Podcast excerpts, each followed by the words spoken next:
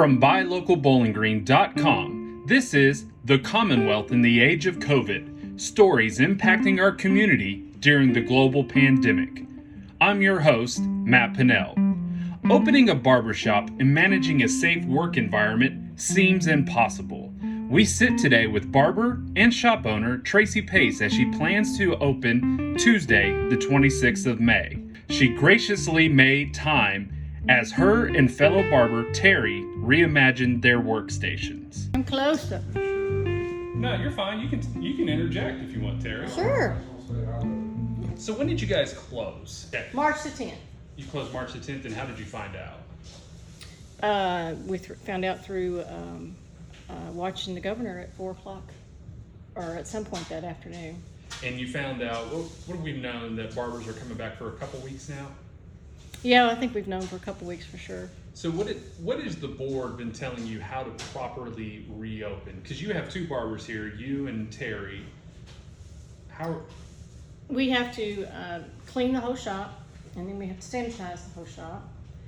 Um, and we have to um, develop a protocol as to how people will be coming in and out.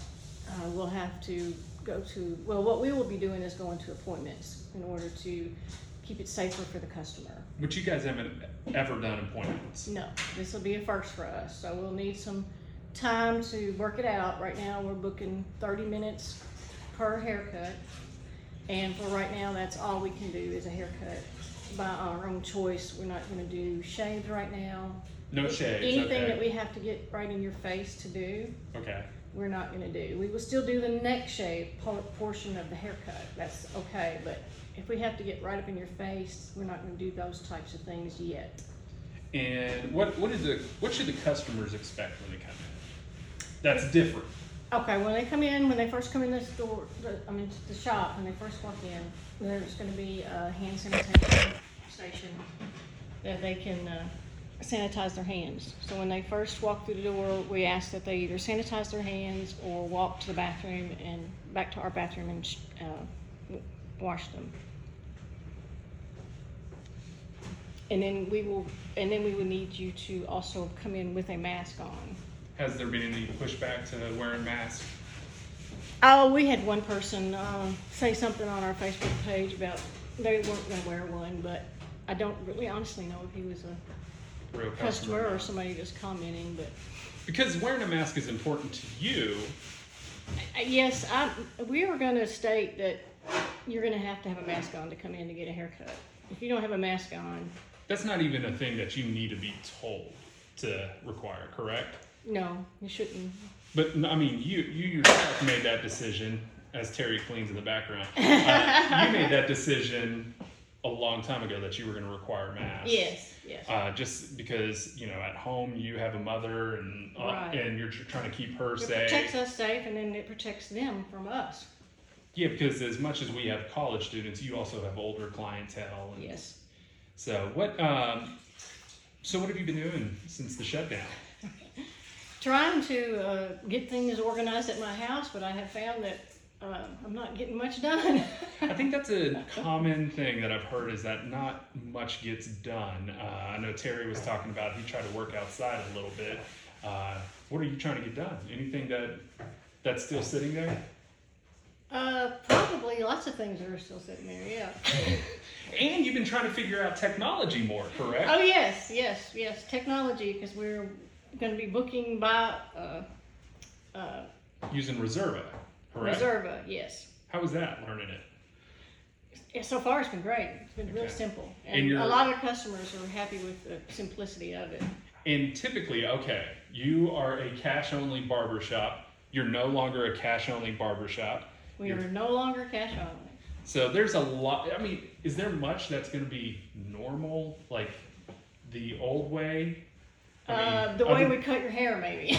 But everything else, there's not going to be waiting in your in your No, chairs. you can't, you can't, we have to get rid of the waiting areas, so, uh, I don't know if I said that yet, we're gonna ask No. customers to not come into the shop until five minutes before their haircut time, so that we can properly socially distance.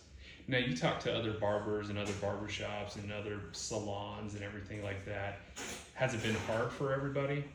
I mean, dealing with the loss of income for that long, have you heard anybody who's just going Oh, out of sure. business and Uh, no, no, I haven't, I haven't come across any barbers going out of business, but it, it has been a financial hardship for a And lot of so- barbers. And so, what do you think people need to do with like local barbers? I mean, maybe that's something I need to tell people: tip more, tip more to help them get back, get back up and running. But uh, Well, tips, tip, tips are, they're definitely always appreciated, but never expected. all right, and so you guys start. What's the date that you guys open? Because you're not open on Mondays. So. Right, so we'll be back on the twenty-sixth, and, uh, we've also gone back to eight to five. Okay. Uh, so we'll be here from eight to five Tuesday through Friday and eight to twelve on Saturdays. That sounds great. If anybody has any problem uh, booking, um, my cell phone number is 270 784 4885. Terry's phone number is 270-590-2919. Perfect. We'll There you edit go. It. We'll edit it so Terry's numbers in there. And I was gonna say, I'm hoping you you're gonna can always edit this buy out. One of Terry's art that he's got on the wall uh, to help catch him back up. That's right. All the artwork in the shop is Terry's for those of you who do, do not know.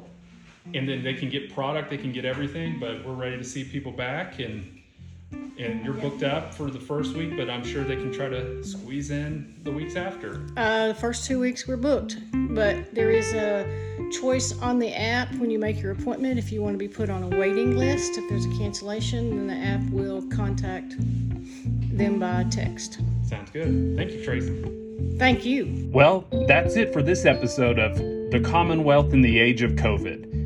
Thank you for listening. Do you have a story you want to share with us? Email us at buylocalbg at gmail.com. We look forward to you joining us this upcoming Tuesday as we tackle the health issues around operating a family grocery in Kentucky during the shutdown. Be sure to like and subscribe to all our social media, as well as following us on YouTube, Spotify, or wherever you're listening to this podcast. We hope you have a great weekend and stay safe, Kentucky.